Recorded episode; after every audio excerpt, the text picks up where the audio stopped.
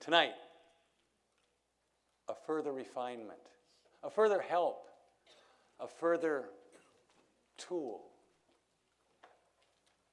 for us to make entry into this, yes, mysterious, but oh, how real experience ours.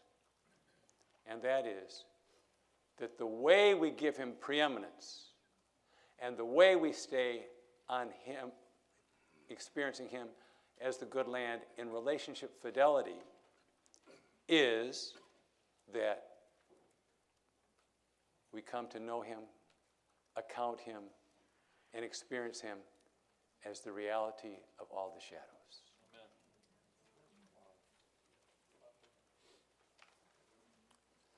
So, you see, living on the good land has a practical key. we chart our day and we exercise more and more, again and again, in varied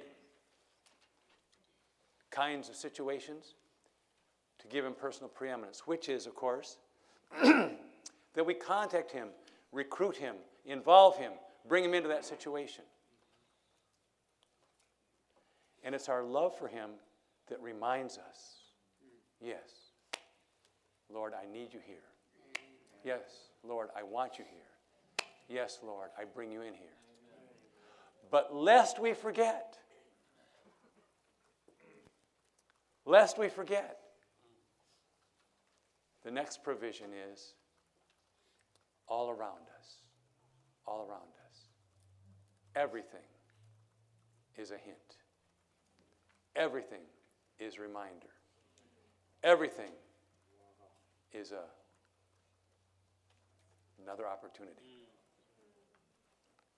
So, with these three layers of endeavor, seeking to realize and have consciousness that we're on Him as the good land, giving Him preeminence as we, as we hold Him in our consciousness.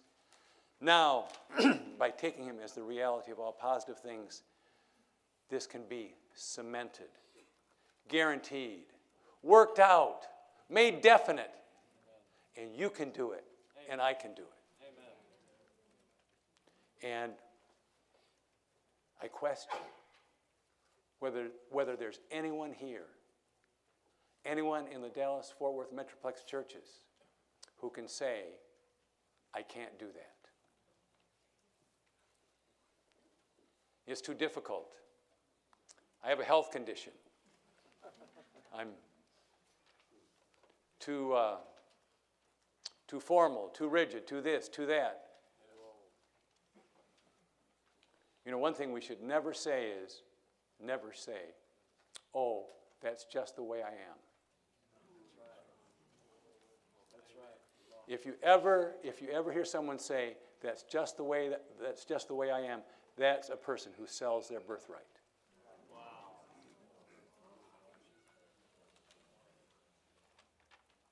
But no, we can do this. Amen. We can do this. And we can do this especially because we not only have in our surrounds the reminders, the various shadows of the divine reality around us to link us to the personal, divine, romantic reality.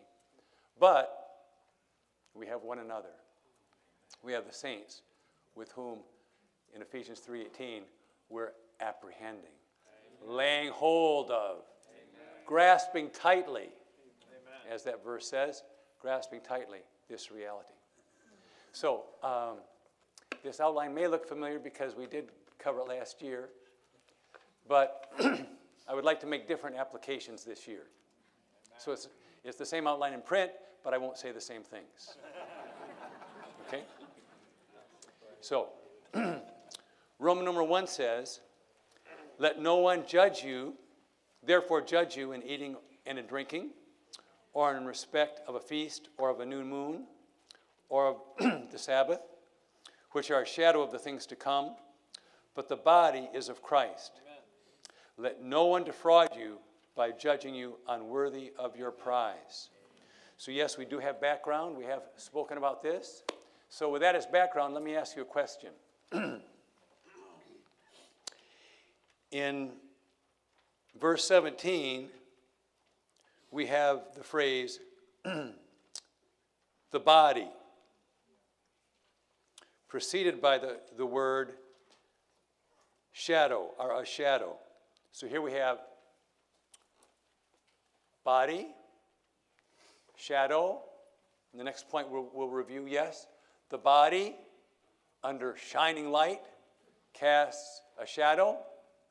So, my question for you here is to what does the body refer?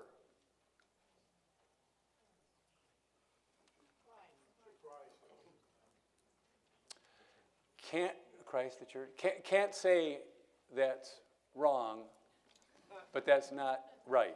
of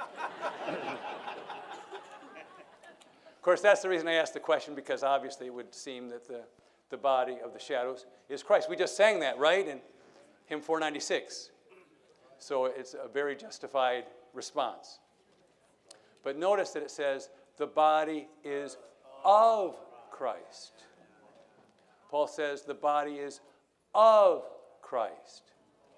So when we see something around us, and that shadow around us is cast by a body, it has a reality that is the source of it. What is the source of the things that are around you that are those shadows? For me, for example, I'm supporting myself on this table because Christ is my uplifting, my support, my stability, my solid underpinning. So,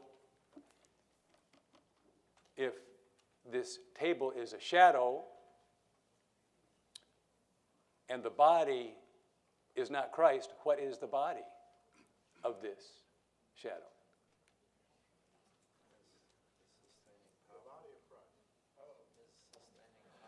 Well, Johnny, that's not wrong, but it's not exactly,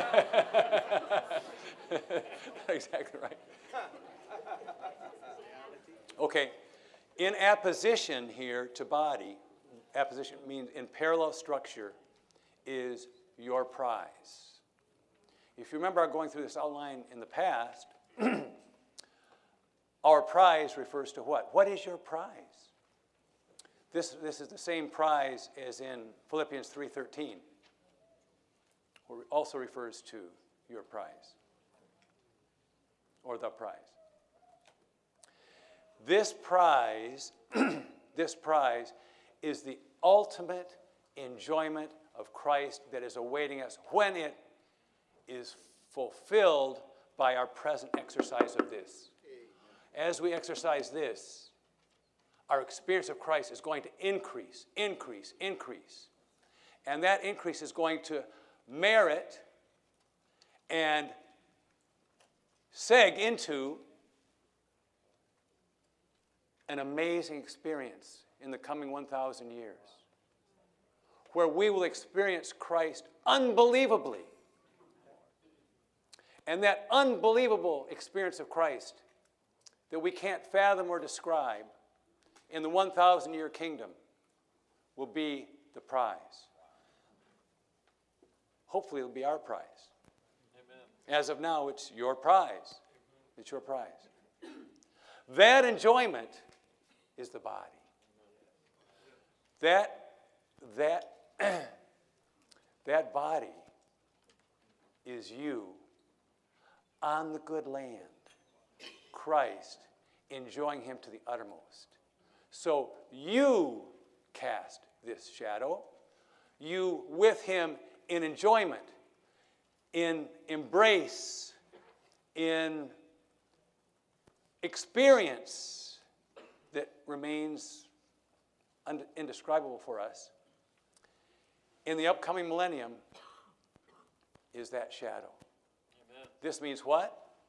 This means that Everything in your surrounding situation is a picture, not just of Christ as the reality, but of you embracing Christ for enjoyment in the full manifestation of that reality.